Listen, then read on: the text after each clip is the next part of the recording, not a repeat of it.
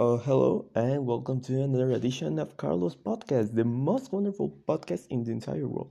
Today we are going to be um, reviewing a short film, an award-winning short film, an Oscar award-winning short film called The Neighbor's Window. Um, it's about 20 minutes, uh, this short film, and I'm going to be giving you like a bare bone plot, like it's plot but really simple and really simplified sorry.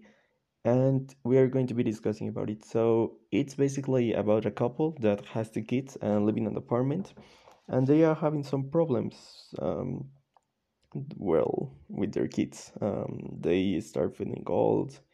Well they are not like super old but they are in their 30s 40s so yeah life isn't as they wanted, or maybe yes, as they wanted, but not as it seemed.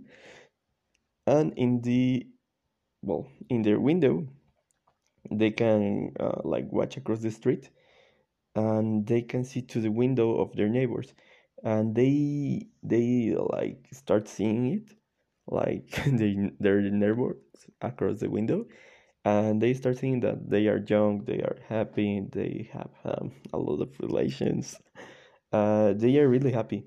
So they start like buying them and uh, like spying them also a lot.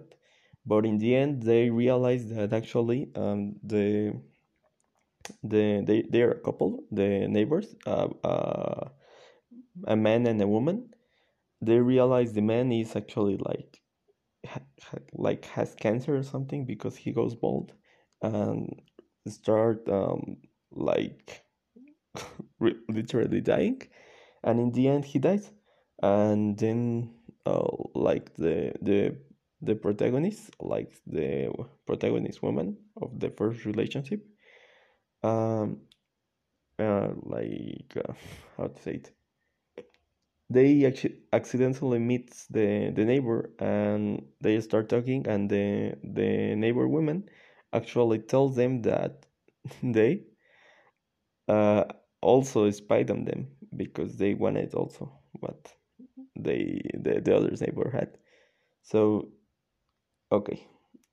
This is obviously an irony because while you can see someone and really invite them you don't really know uh, like what are their condition. Like for example in here uh, the young marriage they they look so happy and so so youthful and with a lot of things to do left in their life and no they they actually the the the husband actually died um like some some months after that.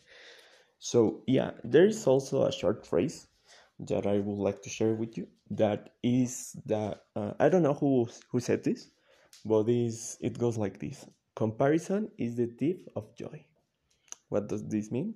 If you start comparing yourself with someone that has what you want, you cannot be happy because it is not that you okay i i there's also a, a phrase that is like be happy with what you have yeah and i found i found it like acceptable but it is like strange to certain contexts because that could also be like never go out of your comfort zone and i do not like approve that phrase.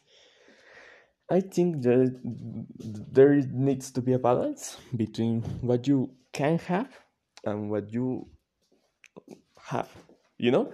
Like for example maybe you are poor and you spend your life uh, living under a bridge alongside um, Wall Street. of course, you are going to invite the Wall Street uh, salesmen and all the workers that live there because their entire life is based around money. And there, you need to work to get yourself out of there. Like, you cannot be a homeless man for your whole life. But also, you need to be realistic and do not think you're going to be like one of them, at least in a short term so yeah. I think this needs to be like the message from this short film that sometimes we we spend a lot of time like being like oh my god i want what he has no?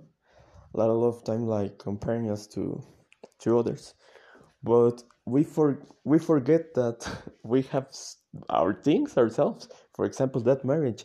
That marriage uh, had kids uh, and had health and had overall a, a healthy marriage. Uh, something that the neighbors will never have. So yeah we need to start like focusing uh, less not in our goals but in the people that have already not not because they are their goals but that have already done them you know? We need to start valuing us a little more than we we envy others you know? Or at least that's my my opinion about this. Thank you very much